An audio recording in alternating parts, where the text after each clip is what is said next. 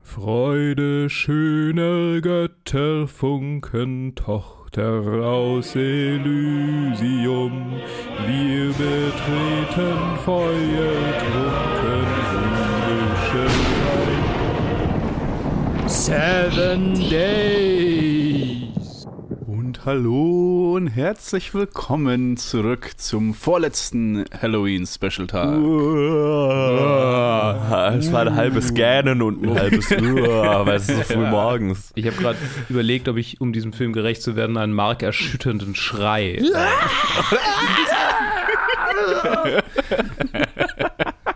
ähm, heute geht es um Possession. Wir sind Aha. in Frankreich eingelandet, in einer französischen Produktion mit einem polnischen Regisseur. In Deutschland gedreht, englischsprachiger Film. Mhm. Also, mhm. So, wir sind so all over Europe. Ich habe äh, für die, ich habe in irgendeiner der letzten Episoden gesagt, ja, ja, wir haben uns ja vorgenommen, keine deutschen Filme. Und dann ja. habe ich mir jetzt den hier und den letzten angeschaut und dann war ich so. Ja, technically, ne? Ja, genau. bei dem hier war, war es mir nicht bewusst, bei also beim letzten wusste ich es, aber bei dem hier nicht. Hätte das fast äh, Ja, Possession so einer dieser Kultklassiker. Ich, den hatte ich vorgeschlagen, weil ich den schon seit Ewigkeiten anschauen wollte und mhm. nie dazu gekommen bin. Und jetzt halt die perfekte Möglichkeit war. Ein Film von Andrei Zulawski mit Isabel Anjani, Sam Neill, Margit Carstensen, Heinz Bennett, Johanna Hofer, Karl Düring, schon viele, viele deutsche Schauspieler. und hier geht es um eine zerbrechende Ehe, wo aber halt auch noch viel Supernatural Shit äh, hier mit einfließt, was dämonische Mächte, die sich hier in, in diese Ehe reinzwingen und die beeinflussen. Und ja, äh, ich will gar nicht mal so sehr auf den Plot einsteigen, weil da, da überleben wir ja gleich alle, weil es schon sehr abgedreht wird in diesem Film. Luke. Ja. Hattest du ihn schon mal gesehen? Ja. Und wie fandest du ihn? Sehr gut. Ähm, ich hatte den vor, ach oh Gott, ich glaube, ich glaube, das war so ein, so ein Ding hier. Ich, mir fällt gerade auf, dass ich aus irgendeinem Grund immer irgendwie die Vorgeschichte erzähle, warum ich einen Film angeguckt habe. So eigentlich ist es vollkommen irrelevant, aber irgendwie Nein, aber hilft das mir das, doch, ne? es hilft matters. mir mehr, mich dran zu erinnern, was die Situation war. Und dann mhm. hilft mich das, mir hilft mir das mehr, egal. Ähm, ich glaube, ich hatte den gelesen, so diese, diese edgy Listen, so What's the most fucked up horror movie? und da war Possession drin und den habe ich dann angeguckt und fand ihn ziemlich fucked up. aber auch irgendwie weird und unterhaltsam und mein, mein Theater-Nerd war extrem, also der innere Theater-Nerd war extrem äh, beeindruckt von dem Ausmaß an Hysterie, die diese Menschen äh, gewillt waren oder, oder bereit waren, äh, sich, sich quasi aus, auszusetzen oder sich reinzusteigern. Äh, echt krass. Und jetzt habe ich ihn nochmal angeguckt und dieses Mal mit Director's Commentary. Weil ich dachte, ich habe ihn ja schon mal gesehen. Und ich habe irgendwo gelesen, so Director's Commentary is really funny. Irgendwie sowas. Ich muss sagen, Sulawski, ziemlich genau der Regisseur, den ich mir vorgestellt habe. okay. als ich den Film gesehen habe. Ich habe noch einen anderen Film von ihm rumstehen tatsächlich. Das hat mir ein Kumpel einfach mal geschenkt, äh, eine DVD-Sammelbox äh, nummeriert mit der Nummer 666 zufälligerweise auch noch, ah, ja, witzigerweise, von Jamanka. Auch ein weirder Film über eine weirde Beziehung mit mhm. Supernatural-Elementen. Also scheint einfach sein Ding zu sein. Mhm. Und ähm, ja, genau, aber das Director's Commentary war so unglaublich witzig. Ähm, ich werde nachher noch den ein oder anderen äh, Kommentar da, daraus irgendwie ziehen, aber Sehr unterhaltsam. Ähm, Alright. Guter Rewatch. Joe, wie ging's dir? Yo, ich hatte den noch nicht gesehen, hatte den auch nur so halb auf dem Schirm. Also ich äh, war jetzt bei mir nicht so, dass ich da irgendwelche Listen schon gesehen habe, uh, das ist irgendwie abgefuckter Horrorfilm, bla bla bla. Ich habe das dann erst, also ich wusste nur, dass ich habe den Titel mal gehört. That, that's it. Habe das erst alles jetzt gelesen, wo ich dann versucht habe zu schauen, hey, wo kann man den denn gucken? Und das gar nicht so einfach war, den zu finden. ich musste einen obskuren Streamingdienst abonnieren für, für einmal kurz, um diesen Film zu gucken, weil er ja so und auch eine Blu-ray und so weiter ist kaum zu kriegen, was ich sehr, sehr schade finde, weil er ja so äh, zensiert war, als er rauskam. Da habe ich jetzt nicht so ja. viel äh, Hintergrund, da habe ich mir nicht so viel angelesen. Vielleicht weiß es einer von euch mehr, würde mich interessieren. Aber äh, ja, also ich war komplett unvorbereitet, außer halt, dass das ich davor kurz gelesen habe, ja, irgendwie sehr abgefuckt, wurde zensiert, als er rauskam. Und ich, ich fand ihn ziemlich gut. Also ich war sehr beeindruckt, sagen wir so. Vor allem halt von den, von den Performances hier, äh, gerade äh, Isabel Adjani oder wie, ja, so spricht man sie, glaube ich, aus. Sam Neill aber auch. Und Mei, ich, stehe auf weirden Monsterkram und dieser Film hat weirden Monsterkram. also, äh, ja, ich, äh, es war sehr spät, als ich ihn angeguckt habe, was, was sehr gut gepasst hat eigentlich dazu. Und ich bin sehr gespannt, über die einzelnen Elemente dieses Films und Interpretationsmöglichkeiten und so weiter zu reden, weil zu dem Zeitpunkt, als ich ihn angeschaut habe, war ich nicht in der Verfassung, mir jetzt tiefere Gedanken dazu zu machen. Aber ich fand ihn ziemlich gut. Ted, wie ging's dir? Ähnlich, ähnlich. Also ich hatte, ich hatte ihn auch nicht über Listen gekannt. Ich war aber, also ich war auf dem aufmerksam geworden, weil ich halt so viele Fünf-Sterne-Bewertungen auf Letterbox mhm. von Leuten, die ich kenne, immer periodisch mal gesehen hat, dass ihn halt jemand gelockt hat, dann so, fünf Sterne, oh, this movie is fucking crazy, one of the best movies of all time. Solche Sachen. Ich so, oh, oh, okay. Und ich glaube, es kann gut sein, dass äh, Luke ihn mal erwähnt hatte, so hier und da mal, wenn wir über andere Filme geredet haben. Mhm. Vielleicht sogar, als wir äh, über Nosferatu von, also als er und ich über Nosferatu von äh, hm. Werner Herzog geredet haben, wo Ajani auch mit dabei ist. Kann schon gut sein, ja. dass, dass, er ihn erwähnt hatte. Äh, und seitdem hatte ich ihn so, ja, im Hinterkopf. Und ich wusste nicht zu dem Film. Das heißt, ich war überrascht, als Sam Neill da war und dann als mhm. Englisch gesprochen wurde. Und dann, als ich gemerkt habe, dass es in Deutschland ist. Und ich so, ja. äh, okay. Whoops. Ja, äh, ich habe ihn auch spät abends angeschaut gehabt und ich hatte eine sehr gute Zeit damit. Es, es war so ein richtig weirder Mix aus Drama, überspitzter Schauspielerei, dann halt noch so ein bisschen so Demons, Creatures äh, from the other world, was ich sehr gut umgesetzt fand und auch eigentlich überrascht war, so aus so eine französische Produktion mhm. aus, aus Anfang der 80ern. Also ich kenne mich ja da nicht so aus, wann es so wirklich angefangen hat mit diesen richtig schleimigen Designs von Monstern. Weil sie es halt dann Goopy gut Stuff. hinbekommen haben. Ja, genau. Äh, genau.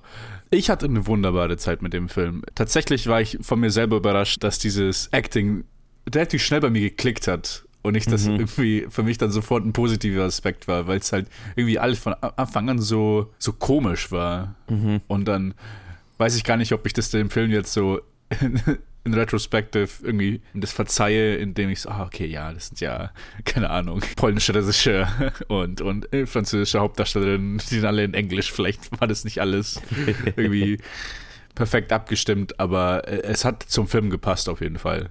Ja. Weil es irgendwie zur Atmosphäre beigetragen hat und deswegen direkt ein, ein Pluspunkt wäre, wo ich es bei einem Film wahrscheinlich kritisieren würde. Ja, nee, ich hatte, ich hatte eine super Zeit. Und bei mir auch dieselbe Situation, wo ich so, ah, ich habe ihn noch nicht wirklich ganz verdaut. Ich ähm, ja. müsste eigentlich ihn entweder ihn nochmal anschauen oder mich mal hinhocken und mir wirklich Gedanken dazu machen für längere Zeit, weil es ist schwer da durchzublicken. Aber ich hatte auf jeden Fall eine, unabhängig von dem ganzen Zeug, hatte ich auch eine sehr unterhaltsame, eine sehr gute Zeit damit. Zu der englischsprachigen Sache habe ich schon mal, gleich schon mal ein bisschen Insight. Yes. Ähm, er hat nämlich im Commentary-Track gesagt, dass halt niemand Polnisch gesprochen hat.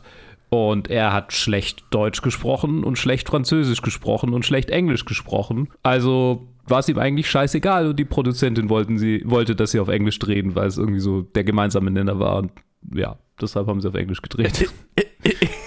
Alright. Also, ja, eben diese typische ja. internationale Produktion, so, uh, I guess. Ja. Machen wir das in Englisch. Ja, schau, und dann irgendwie dann trotzdem hat es für mich funktioniert, obwohl es eigentlich so ein, ja, what the fuck, whatever Moment ist. Ja. Also, wir kriegen es halt nicht anders hin. Ich meine, auf Englisch zu drehen macht ja immer äh, häufig Sinn, weil, weil, weil du halt einen größeren Markt dann automatisch hast. Also, es ist halt in dem Fall ein, ein weirder Mischmasch, würde ich sagen. Ja. Mhm. Ähm, ich, ich sehe gerade hier auf der, auf der Trivia bei MDB, größter Markt, apropos äh, heavily censored in den USA und eigentlich ja. komplett äh, verboten in, in, in England, als er rauskam. Ja, ja genau, irgendwie sowas habe ich eben auch gelesen. Wo, wo ich mich dann hinterher so ein bisschen gefragt habe, why? Also, Stimmt, ja. Also, yeah. Er ist klar, er ist schockierend und er ist goopy und bla, aber ist jetzt auch nicht, also, ne? Also habe ich schon Schlimmeres gesehen. So. Mhm. Tats tatsächlich, lustigerweise, also da, da würde ich ganz gerne einsteigen. So, die, die erste Parallele, die mir total oft gekommen ist bei diesem Film, war tatsächlich Hellraiser. Ich weiß nicht, ob irgendjemand noch so diese hm. Parallele gezogen hat, weil ja. du halt, äh, weil du in Isabel Adjanis Charakter so eine hast, die da irgend so ein weirdes Wesen bei sich in, in dieser Wohnung rumliegen hat und dann immer wieder Opfer für den mehr oder weniger besorgt, damit der äh, Gestalt annehmen kann. Ne? Und Surface Level ist die Motivation dafür Horniness. Ja, genau. Das ist auf jeden Fall ein Teil davon. Es ist nicht so ein Teil davon wie bei Hellraiser, aber stimmt. es ist ein Teil davon. Es, Hellraiser ist definitiv simpler als dieser Film. Ja. Ja, was Aber- heißt simpler, aber äh, also hat, hat noch mehr die, die sexuelle Komponente, würde ich sagen. Ja, definitiv. Hier, hier ist es mehr so ein, ein Beziehungsdrama als ein sexuelles Drama. Weil Ja. ähm, äh, tatsächlich äh, ist das Screenplay von der Scheidung von seiner Frau inspiriert, hat er, ge- hat er gesagt. Ah, okay. Ja. Wow. Okay. Und er hat immer wieder, also in dem Alright. Interview hat er es hat es auch wieder so durchlebt und hat immer wieder gesagt, because I kinda, äh, also irgendwie, ähm, ja, weil das habe ich ja so erlebt. So, ich habe das ja eigentlich so erlebt.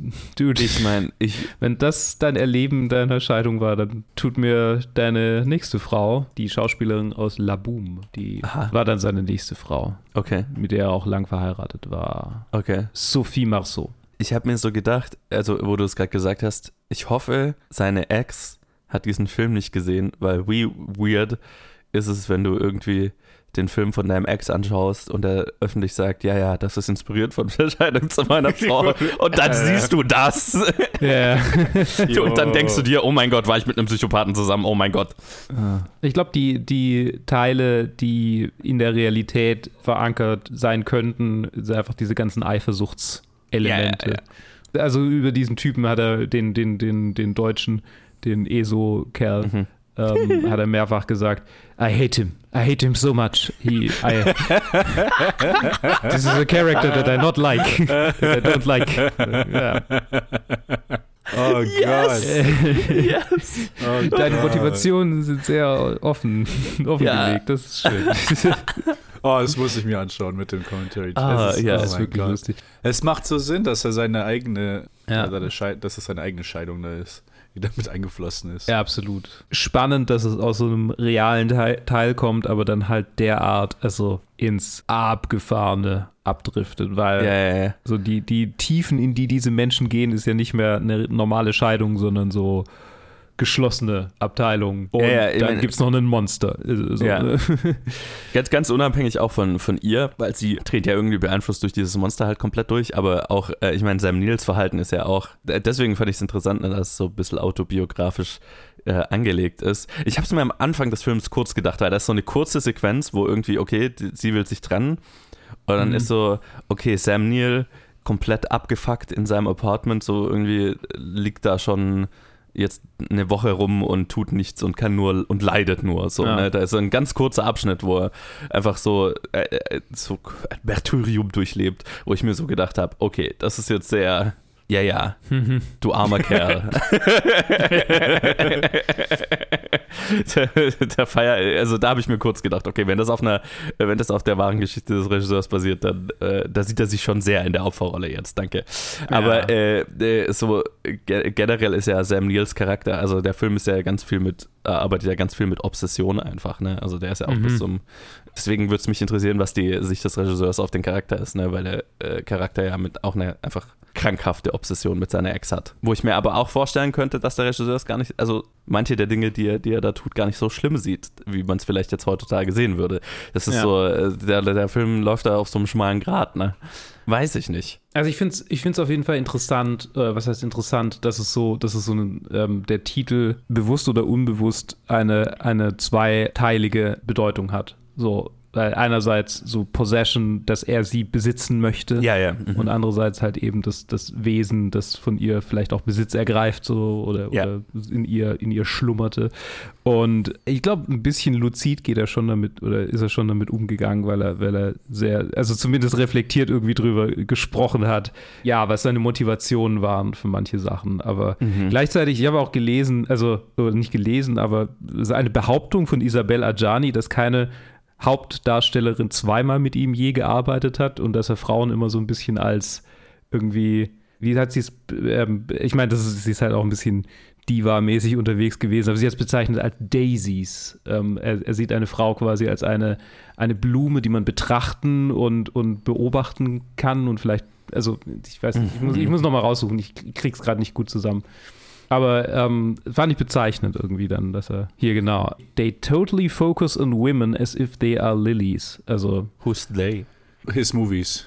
Ach so, Ja, okay. Äh, mhm. Jetzt verstehe ich es, ja. Als jemand, der, der Leute kennt aus dem osteuropäischen, südosteuropäischen Raum.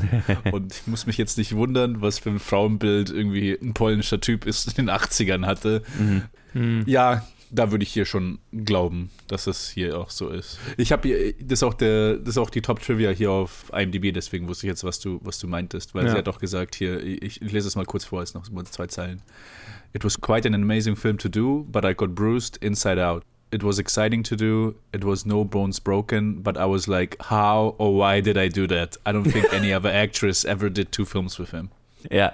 Ja, also das, das habe ich mir bei ihrer Performance auch gedacht. Holy fuck. Also ich, weiß, die, die, die Orte, an die sie geht, emotional sind schon einfach, äh, okay, kommt man da wieder sauber raus von und auf eine Art und Weise, dass das keine Spuren hinterlässt, das ist schon, also wenn, da, sie Ja. hat es ja offenbar geschafft, was Respekt dafür. Aber das, ja, Schauspiel, also, mhm. da wäre ich als Regisseur die ganze Zeit in der Kamera gedacht, äh, gestanden, hätte mir gedacht, oh mein Gott, was tue ich da an? Oh mein, oh mein Gott. Was, was, was, kommt, was kommt da jetzt für Aftercare, damit ich mir sicher gehe, dass es hier gut Ja, geht. Aber ja, ich ja. glaube nicht, dass er die Art Typ war, der sich Nein. geschert hat. Also. Nee, es ist ja auch schon, äh, da, und da äh, stimmt der Quote schon irgendwie, ähm, der Film ist ja, also ich habe jetzt keine seiner anderen Filme gesehen, aber in dem Film ist ja schon so, okay, der Film geht, handelt von Sam Neils Charakter und fühlt mit ihm mit. Und sie ist immer nur so ein merkwürdiges Wesen, das da immer mal wieder reinkommt und das der Film beobachtet, aber in das er nie tiefer einsteigt. So, ne? In ihre Gefühlswelt steigen wir eigentlich nie tief ein. Selbst wenn Sam Neill mal nicht dabei ist und wir nur mit ihr unterwegs sind, richtig tief gehen wir eigentlich nicht bei ihr, sondern Mhm. äh, wir bleiben bei ihr, okay, sie, sie ist auf jeden Fall besessen von irgendwas und das Mysterium ist ja auch so ein bisschen, was, was ist mit ihr los? Aber selbst als wir das dann Stück für Stück erfahren, was mit ihr tatsächlich los ist, äh, gehen wir in ihre Gefühlswelt jetzt nicht unbedingt tiefer ein. Deswegen so dieses Beobachtende, was die weiblichen Charaktere angeht, das kann ich total sehen. Also wenn es jetzt in seinen anderen Filmen auch so ist, dann zieht sich das ja durch. Ja. Es passt schon alles zusammen. So, er verarbeitet seine eigene Scheidung.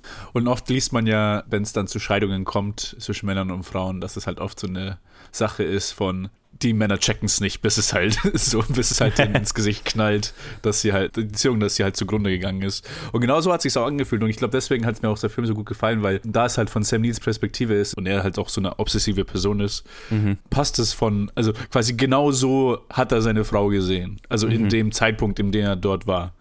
Ich, ich verstehe nicht, was ist los mit dir? Es, nichts macht Sinn. Deine, deine Entscheidungen, was du überhaupt machst, wovon du redest. Also für mich bist du einfach äh, eine, eine Person, die, die man nicht verstehen kann, die einfach jetzt gerade abgedreht ist. Und, dann, und damit decken sich dann alle Handlungen von, von der Frau. Und dann irgendwie der nächste Schritt halt für einen Horrorfilm ist halt dann, okay, sie ist nicht einfach crazy, sie ist halt possessed. Ja, dann ist halt da dieses Element einbringen. Aber total, weil so hat sich dann angefühlt, weil ich, man kann da irgendwie viele Parallelen kann ich ziehen, auch zu anderen Filmen, die so Ehedramen machen, wo es dann wirklich zu zu Streits kommt, aber hier ist es dann wirklich aufs, auf den emotionalen Kern runtergebrochen. Also, weil, weil nichts Sinn machen muss, weil diese Beziehung ist einfach kaputt. Die kommen an und schreien sich an. Und der Grund ist Ja. eigentlich egal. Und der Grund ist auch egal, weil wenn zwei Leute nicht mehr miteinander le- leben können, dann führt alles zu einem Streit. Und das irgendwie hat dieses Gefühl von Ausweglosigkeit richtig gut rübergebracht. Weil Sam Neill will zwar nicht, dass es endet,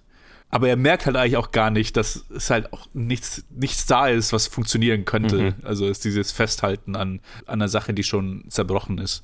Was es halt dann irgendwie einfach nochmal zu einer größeren Tortur macht. so, Ja. Weil es Ja. sich halt immer wieder wiederholt. Die haben so, wenn es gut geht in der, in der Szene, wenn sie irgendwie haben sie so eine 10 Sekunden von Zärtlichkeit, bis das halt wieder zerbricht, weil es halt einfach eine Unmöglichkeit geworden ist, dass die beiden zusammen existieren. Und deswegen hat dann auch so gut gepasst. Also zum einen, dass halt so ein bisschen weird war mit, mit, mit dem Englischen und zum anderen aber auch die, dieses Überdrehte halt oder halt dieses überspitzte Acting, was halt dann drin war, weil, keine Ahnung, ist halt, das sind zwei Leute, die einfach nicht, mit, nicht miteinander kom- kommunizieren können, weil sie einfach vollkommen schon auf anderen Ebenen sind und dann einfach sich auf nichts einigen können, aber auch sie auch nicht verstehen können und dann funktioniert da gar nichts und am Ende wird halt nur geschrien oder, oder es wird sogar, oder er schlägt sie, das ist ja, ist ja auch passiert. Ja. Wenn das autobiografisch ist, dann wissen wir halt auch schon, okay, ja. Also, ich will irgendwie eine, eine ein besseres Wort finden als animalistisch, weil animalistisch finde ich es nicht, es ist so auf, auf den Kern äh, runtergebrochen. Mhm. So emotional stark und deswegen hat es mir so gut gefallen. Ja, sehe ich auch so. Also ich finde ich es auch interessant, weil das Schauspiel hier immer so auf der Linie rum, sich rumbewegt zwischen, okay, das ist, äh, das, das passt in einen Ton, der, der ein bisschen drüber ist, aber halt kohärent ist und okay, wir machen jetzt einen weirden B-Movie. einen weirden europäischen B-Movie, wo, wo wir gar nicht dieselbe Sprache sprechen und spielen so ein bisschen aneinander vorbei. Gerade wenn, wenn Heinrich immer, äh, immer wieder auftaucht. Ich finde, er ist am meisten noch so auf dieser, äh, weiß gar nicht mehr, wie der Schauspieler heißt. Also ihr neuer. Äh, Heinz Bennett. Heinz Bennett. Bennett. Ich finde, er ist, er ist am meisten immer so auf, diesem auf diesem schmalen Grad, so, okay, ist das ist das jetzt der weirde Ton dieses Films oder sind wir so ein bisschen trashy? Und das hat mir eigentlich ganz gut gefallen, weil das so ein, ja, so ein Spiel mit dem, mit Camp die ganze Zeit war, ne? Äh, was dem mhm. Film ganz gut getan hat. Äh, was ihn auch so ein bisschen davon abgehalten hat, lächerlich zu werden, finde ich. Mhm. Ja, und insofern ähnelt der Hellraiser ja auch, weil, weil Hellraiser ist ja mhm. auch in, in, auf diesem schmalen Grad zwischen Camp und manchmal fühlt es sich doch irgendwie ehrlich gemeint an und dann ist es wieder absolut, absolut einfach nur noch zum Lachen. Auch wenn er so wahnsinnig übertrieben krass ist, habe ich immer mal wieder Humor drin gesehen, weil es halt einfach so, meine, meine Reaktion ist dann einfach so, okay, das ist so abgefuckt. das ist schon irgendwie witzig. So, ah, so. Und jetzt so auch mit dem, also äh, auch mit dem Kontext, wo er dann irgendwie sagt, ähm, über, wo er über das Kind spricht und so, ja, ja, das ist so, ähm, das quasi hat mich äh, inspiriert, als ich mal während dem Scheidungskrieg nach Hause kam und das Kind allein da saß und gespielt hat, umgeben war von einem, von ganz viel Spielzeug und die Frau war nicht da, sondern bei dem anderen, das hat mich inspiriert, diesen Film zu schreiben. Und dann habe ich okay. gedacht, alter Dude, äh, das ist schon Issues einfach. Ja. Oh Mann. Mhm. äh, ja, also ähm, was ihr angesprochen habt, ich wollte euch nicht unterbrechen. Ich muss wieder zusammenkriegen. Ja, genau. Also äh, es ging um die um die schauspielerische, äh, die die die schauspielerische äh, hier den Aufwand, den der betrieben yeah. wurde oder auch den, der Punkt, an den sie gegangen sind. Und er meinte gerade die schwierigen Takes, also das in in der U-Bahn ähm, mit der Miscarriage, äh, die dann zu dem Monster mutiert, das haben sie ein oder zweimal nur, also haben sie nur ein oder zwei Takes gemacht weil er halt gemerkt hat, dass es nicht anders geht. Und tatsächlich auch die ganzen Szenen auf den ausgestorbenen Straßen war halt irgendwie in einem super belebten, bisschen elenden Viertel, wo er dann irgendwie erzählt, ja, und wir hatten halt kein Geld. Und dann bin ich halt einfach, das war das Schwierigste an dieser Produktion, da bin ich halt einfach hin zu den Leuten, habe an den Türen geklopft, habe mit den Leuten auf der Straße geredet und habe gesagt, bitte, bitte, bitte, ich bin ein Regisseur aus Polen, ich bin nicht Teil des Establishments, ich möchte einfach nur einen Film drehen. Ähm, bitte, bitte, bitte, geht einfach nicht auf die Straße die nächsten fünf Minuten, dann machen wir das kurz. und dann könnt ihr wieder. Und dann haben sie es, irgendwann hat es so weit gekriegt, dass er dann menschenleere Straßen drehen konnte. Okay. Gut für ihn.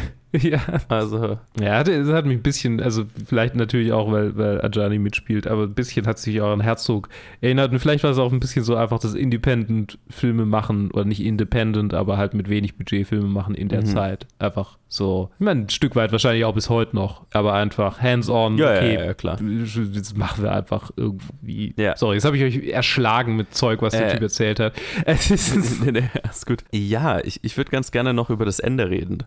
Weil, ja, ich, ich fand das interessant, weil es ja, du hast ja in dem Film beide Parteien in dieser, in dieser Trennung, die dann was anfangen mit einer Person, die exakt so aussieht wie die Person, die sie gerade ah, verlassen ah, ja, haben. Genau. Ne? Ja, ja, Weil ja, er, er fängt, also ne, findet ja die Lehrerin ganz nice von, von dem Sohn, die, ja, von, äh, die genauso mhm. aussieht wie seine Frau.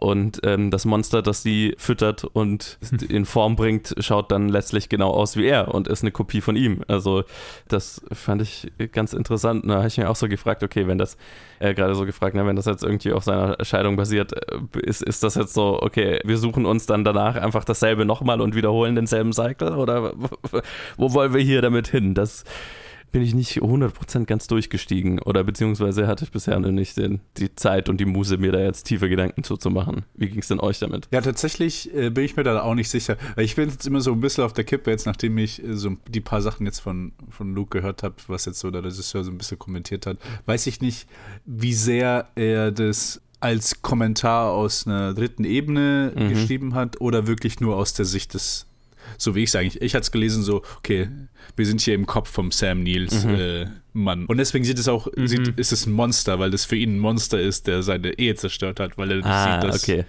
das ist, es ist nicht das Fremdgehen, das die Ehe zerstört hat, die Ehe war schon kaputt. Und dann, aber das ist halt seine, seine Interpretation der Sachen auf seiner Ebene. Und dann, so wie ich es gesehen habe, ist halt auch dieses, okay, es war halt so lange ein Monster für ihn, und dann war, war es am Ende halt der größte Schock, dass sie sich einen Typen ausgesucht hat, der, der ihm eigentlich der eigentlich genau gleich ist wie er. Und er so, ja, okay, dann, wieso hat es dann nicht funktioniert bei uns, wenn sie sich jemanden sucht, der dann. Mhm. Ich habe mir da auch nicht jetzt zu viele Gedanken über gemacht, weil ich halt auch irgendwie vergessen hatte, dass mit, mit, mit dieser Lehrerin, dass sie halt auch genau gleich aussah. Yep. Aber könnte gut ein Kommentar gewesen sein, so, dass man halt von, von dysfunktionalen Beziehungen in eine, von einer in die andere steigt. So Leute, die halt an, an Trauma gewöhnt sind, also in diese, in diese Richtung, dass man halt unterbewusst einfach an dieselben Leute kommt, weil man das kennt und sich da auf eine komische Weise sicher fühlt und dann von den Problemen weggehen will, aber in neue Probleme zugeht, ohne das wirklich zu merken. Ah ja, ich weiß, ich bin mir ja nicht sicher. Ich bin mir nicht sicher. Also ich habe es auf jeden Fall, äh, ich glaube, das Erstere war das, so, wie ich es in dem Moment gelesen hatte. Ja denke gerade darüber nach, was die Sirenen am Ende dann bedeuten. Ob wir in, die, in dieser Subebene die auch lesen, dass es quasi ein Kommentar ist auf, keine Ahnung, gäbe es Krieg ohne Dramen in der Liebe. naja, wobei, also, tatsächlich habe ich, also das fand ich ja ganz interessant, ne, dass so irgendwie, das spielt irgendwie in Berlin und äh, direkt ganze Zeit mit der Mauer, ne, also ja, was eine, geteil, eine getrennte Stadt ja, ist und ja. äh, Trennung äh, bildlich äh, überall mit drin ist und so. Das stimmt, ja, das hatte ich vergessen. Ja, das äh, ist der wesentlich logischere Grund. ich möchte mein Lieblingszitat von ihm noch zum Besten geben aus dem, ich habe es Joe schon erzählt, äh, an, an der Stelle, ah, ich muss gerade wieder zusammenkriegen, an, an, einer Stelle einfach fragt, äh, fragt der Interviewer ihn, ja, wie er denn die dazu gekriegt hat, an diese Punkte zu gehen, also so tief zu gehen und so viel aus sich rauszuholen. Und äh, dann meint, meint Zulawski, also ich, ich zitiere es einfach äh, im, im Original, so wie er es gesagt hat. You know, uh, That is getting to the deep core of my trade. You must know I have spent 20 years studying acting. Uh, the, the, nee, uh, studying the art of acting. Und einfach so, so pretentious einfach die ganze Zeit. Einfach so alles so von oben herab, so, ah, ja, ja, ah, ich finde, lass mich dir erzählen. Und ach, es ist einfach, ja, das ist einfach lass, lass mich dir erzählen, wie ich diese Performances hinbekommen ja, habe. Genau, wie ich die dazu gebracht habe, so weit zu gehen. Und gleichzeitig ich mein, ja. sagte total ab, also wirklich so Sachen, von denen ich denke, okay, es fühlt sich irgendwie objektiv falsch an, was du gerade sagst. Oder vielleicht ist es auch richtig, weiß nicht. Über, über den Kinderdarsteller, der Bob spielt, sagte, dass das Geheimnis mit Kinderdarstellern ist, sie nur einen Take machen zu lassen, weil dann ist es noch neu. Und sobald sie es wiederholen müssen, fühlt es sich für, für sie nicht mehr natürlich an und dann kannst du es vergessen.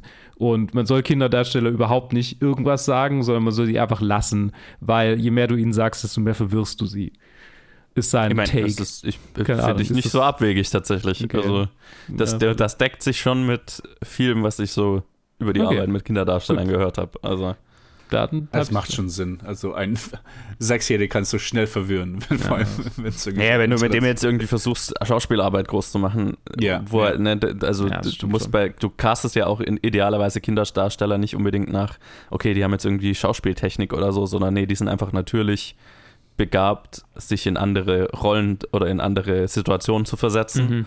Und, und gehen da drin auf und dann äh, besprichst du halt die Situation mit denen und dann lässt du die einfach mal machen. Mhm. Und was mhm. dabei natürlich rauskommt. Und ja, ich glaube, also das, ich habe jetzt noch nie Kinder in Filmen regisiert, aber ähm, so stelle ich mir das schon auch vor, dass man die einfach machen lässt und dann in dem Moment, wo man versucht, das zu wiederholen, also da musst du schon ein Ausnahmetalent haben, dass das dann plötzlich noch wirk äh, mhm. natürlich wirkt, so, ne? Okay, es ist dasselbe mit Laien da, also mit äh, nicht professionellen Schauspielern, ne? Ja, In dem Moment, ja. wo, wo sie drüber nachdenken, dass sie, stimmt was sie jetzt machen müssen, äh, dass sie jetzt nochmal was machen müssen, in dem Moment sind sie nicht mehr natürlich in der Situation, sondern denken darüber nach, dass sie vor der Kamera jetzt denselben Ablauf nochmal machen müssen. So, ne? Mhm. Das ist halt so der, der tricky Part. Genau. Ja, ja, ja, und dann, dann wird es awkward. Äh, apropos, ich bin jetzt wieder die ganze Zeit hier auf den, auf den, auf der IMDb Trivia und jetzt hast, jetzt hast du gerade den Quote über was, was, was für Schauspielerarbeit er macht. Und jetzt habe ich dazu die Quotes von Sam Neill und Isabella Angiani. Also Angiani hat ja auch hat, hat einem französischen Magazin gesagt, dass sie hat, sie hat mehrere Jahre gebraucht, um über diese Rolle hinwegzukommen.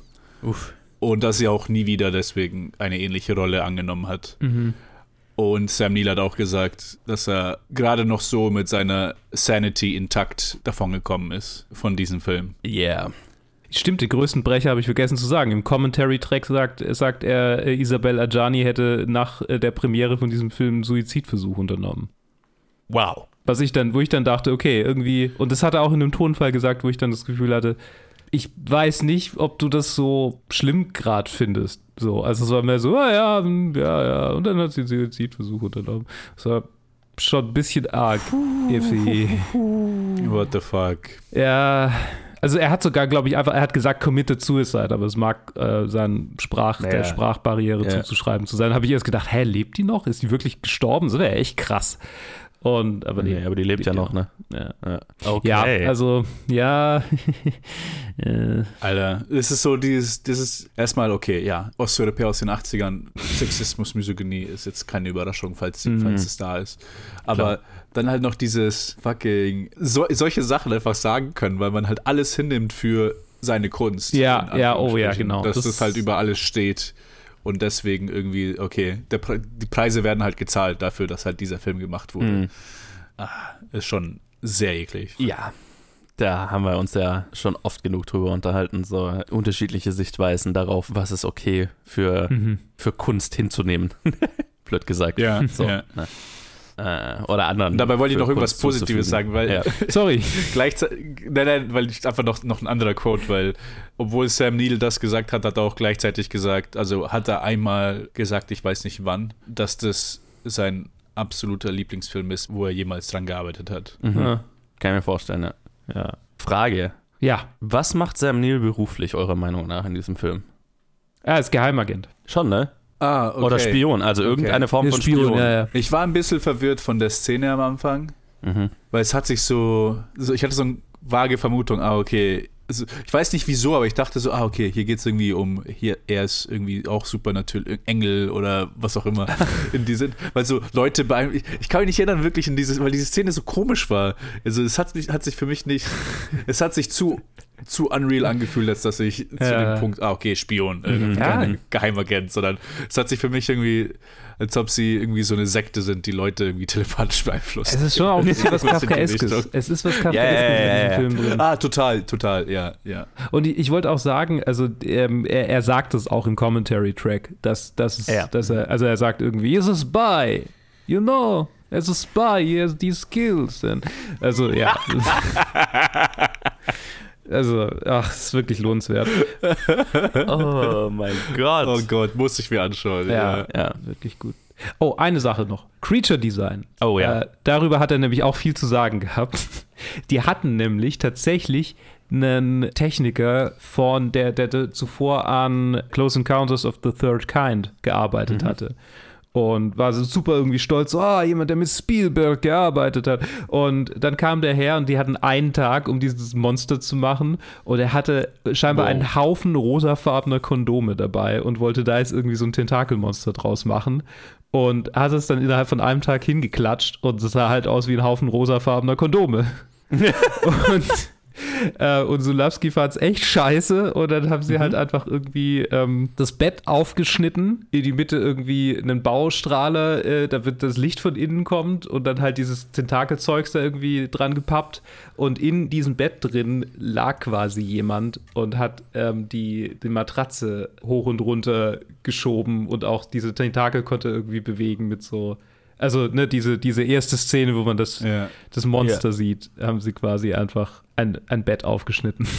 Das schaut dafür. verdammt gut aus dafür.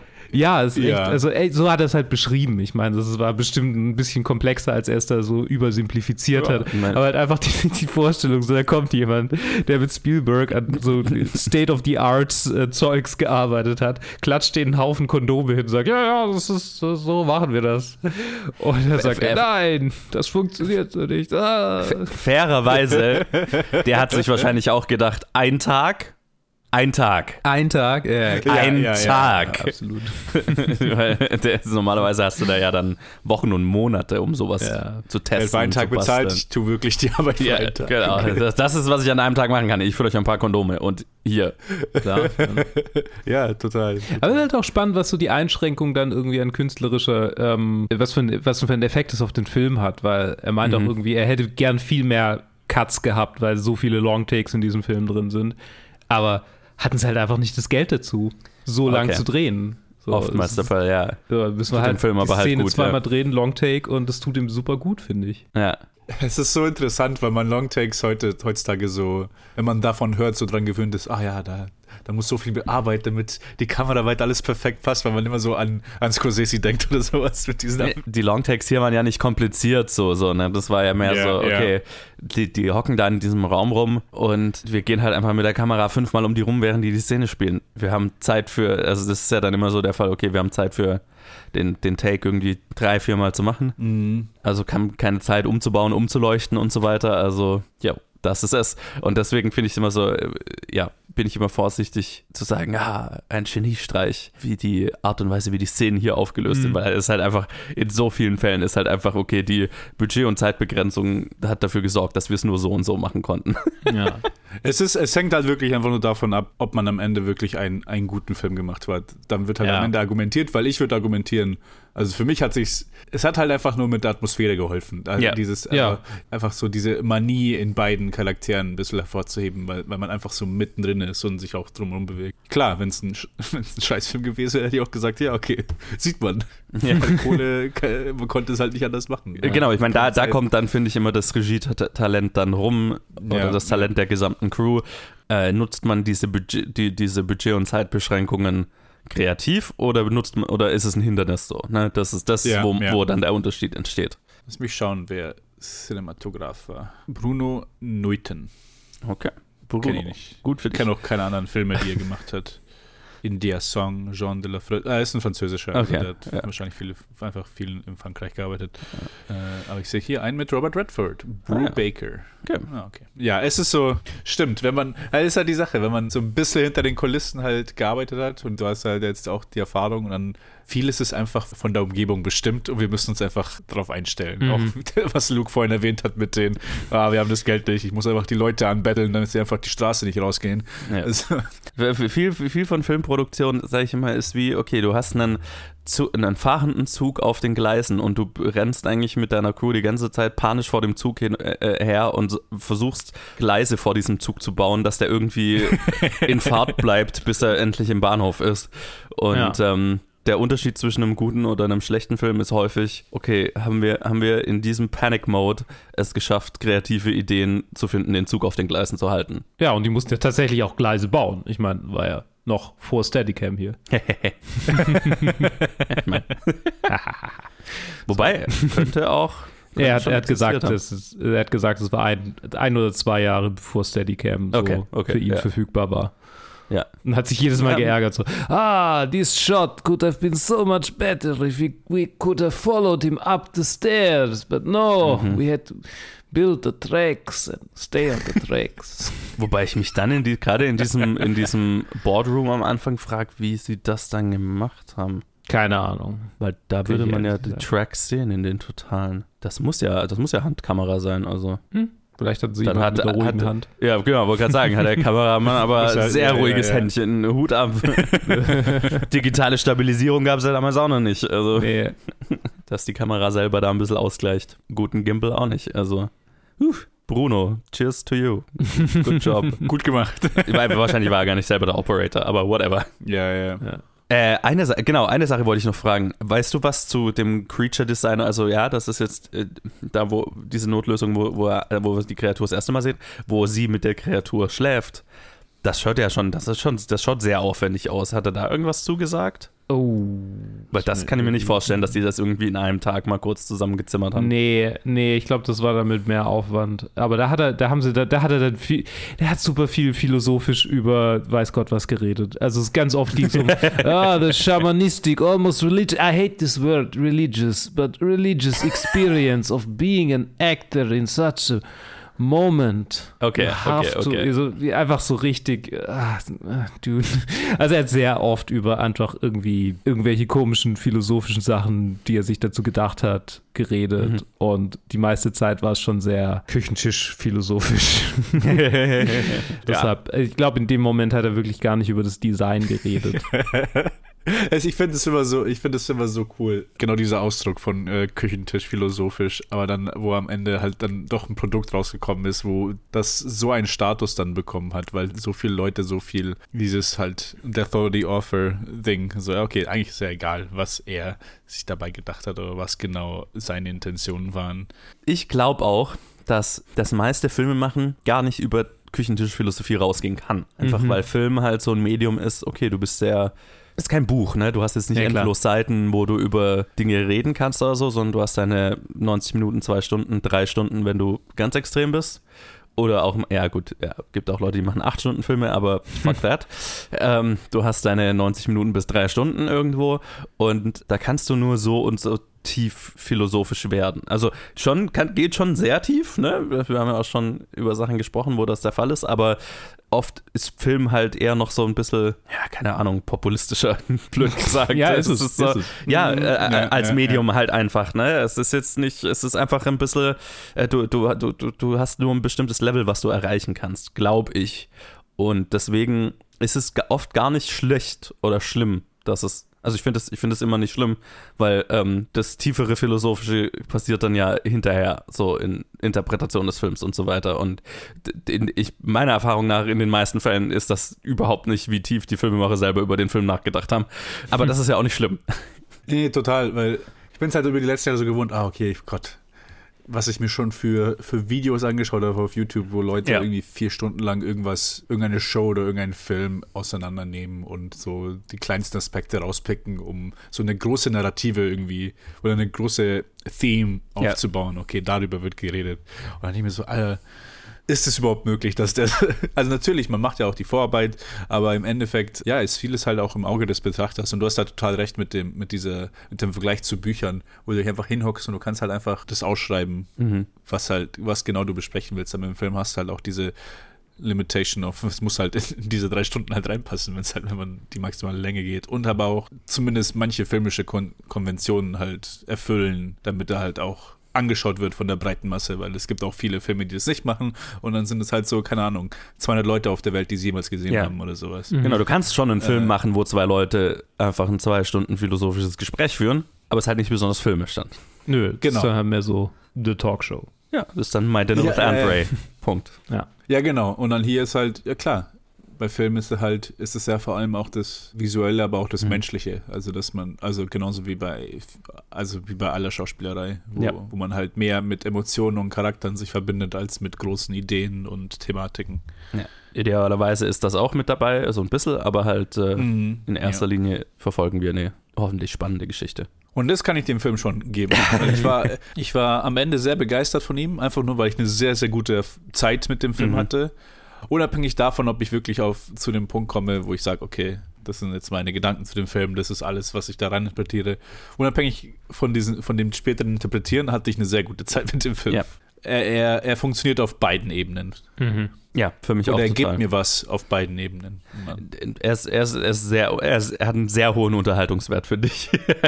wenn, man, wenn man generell Genre- und Horrorfilm-affin ist, dann äh, ist hier sehr, sehr, sehr, sehr viel geboten. Ähm, also, ich war gut unterhalten, ich war zum Nachdenken angeregt, aber auch einfach beeindruckt von der Machart. Und Ja, das ja. war cool, einfach weil es ein Film war, den ich von dem ich nie wirklich ein Bild hatte. Mhm. Und da komplett kalt reinzugehen, war, war ganz cool. Hat, Ja. hat mir gut gefallen. Glaube ich. Ja, ich Stimme ich zu, ja. Ja, ich habe es auch sehr genossen, ihn nochmal anzugucken und einfach ein großartiger Film. Also wirklich ein, Ja. ein richtig guter Film, finde ich. It's an actor's movie. So jetzt mal. Definitiv. Also Isabella Gianni ist so beeindruckend. Ja. Und es gibt da manche, es gibt da manche Close-ups von ihr, Mhm. was sie da macht, so in den 10, 20 Sekunden Mhm. an, an, an Mimik und, und an, an Schauspielkunst ist halt, also, Ja. ist echt überwältigend. Also ein paar, paar sind richtig eingebrannt. Also, Ja. ah, den Shot kenne ich halt einfach jetzt für immer. Ja. so, Ja, sie, sie ist wirklich auch einfach Filmschau, also ne, so, so er hat äh, auch so ein passendes Gesicht und Ausstrahlung für Filmschauspiel, sage ich da immer. Ne? Das ist einfach so, okay, die kann sich in der Kamera drehen, oder du kannst einfach eine Kamera auf die richten und das ist immer interessant. ja. Egal, wie es geleuchtet ist oder aus welchem Winkel, das ist einfach ein filmische, eine filmische Person, so. Ne? Mhm. Und ja, ja. das ist zusätzlich noch super spannend, weil davor war sie ja Theaterschauspielerin. Mhm. Also erfolgreiche. Also kann einfach alles. Die Frau kann, kann einfach alles. Und Ja, jetzt und ist sie äh, garantiert eine Sunset Boulevard-eske Diva, die in ihrem riesigen Schloss Maybe. sitzt und sagt, ach, früher. also ich meine, sie hat, sie macht schon noch Sachen, also Ja? Ah, okay. ja, ja, ja also sie hat Credits von 2022, also von Ah. daher. Ah, okay. Ah, cool. Ähm, Okay. Never Ich habe es gar mind. nicht, nicht mehr in Erinnerung, weil ich schon mal kurz, wa- was das war, aber ja, okay, lauter Sachen, die ich nicht, von denen ich nicht gehört habe. Ja, viel Aber ja, hier, äh, ich sehe hier mehrfach Credits über die letzten Ja. zwei, drei Jahre. Also bei vielen auch so hier ein Film über Warren Beatty, Film über die Oscars, also auch da, wo sie einfach Dokus generell, ja. mhm. Dokus, wo sie, wo sie erwähnt wird oder mit Ja. dabei ist. Aber auch, aber auch vier Filme. Ich finde es lustig, weil der einzige andere Film, den ich kenne von ihr, ist Herzogs äh, Nosferatu Remake. Mhm. Und ist auch ein Film, den ich sehr, sehr mag, wo aber halt ihre Performance genau gegenteilig ist. Also komplett, mu- komplett muted, komplett so äh, aufs Minimale. Spiel, spielt sie denn da die, äh, die weibliche Hauptperson? Mina. Also die. Ja. Ja, ja. Das war was jetzt Anja Taylor Joy in Robert Eggers Version, die ja übrigens wieder stattfindet. Spielen aber nicht wird. mit ihr. Ah, nicht mit ihr, ja genau, sondern mit, äh, wer, wer ist der jetzt der Satz? ah, ich hatte das letztens gelesen. Fuck, ich hab's vergessen. Äh, Es war auch ein sehr gutes Casting, aber ich war sehr enttäuscht, dass äh, sie nicht dabei ist. Wobei ich sagen muss, ihren Lieblingsmove macht sie trotzdem noch. In beiden, macht sie in beiden, äh, ne, wenn du das Nosferatu eingibst auf IMDb, der, der, äh, der Thumbnail vom Trailer ist sie, wie sie die Seiten ihres Kopfes hält, ihre Augen weit aufreißt. Also es ist schon so ein, ihr Move einfach. Nice. äh, Lily Rose Depp. Lily Rose Depp, ja. Ah, ja, okay, das ist auch die- interessant, das Casting. Ja. Die da mit dabei ist. Lily Rose Depp und Bill Skarsgård ja, sind die Passt. beiden, die Macht gecastet sind. Absolut. Ah, ich freue mich so. Ich freue mich sehr, dass der das wieder, gelesen dass der wieder hatte. stattfindet, ja. ja, ja, total. Alright. Nice. Ja. Das war, das war unsere vorletzte Halloween-Episode. Ja, wir haben uns äh, weiter in der Zeit zurückbewegt. Das heißt, für Halloween selbst, für morgen, für den 31. gehen wir dann, ich meine, Ted hat es ja so halb gespoilert schon, aber ich werde es trotzdem Sorry. halbwegs geheim halten. Für den 31. bewegen wir uns dann von Frankreich slash Deutschland nach Italien slash Deutschland. Und die meisten werden es äh, ja jetzt da schon erahnen können, wenn wir uns in die 70er nach Italien slash Deutschland bewegen, was der wirkliche Klassiker ist, den wir für Halloween besprechen werden. Bis dahin. Tschüss. Tschüss. Schön, dass Ted jetzt einfach mit eingestiegen ist. Sehr gut. Bis dann.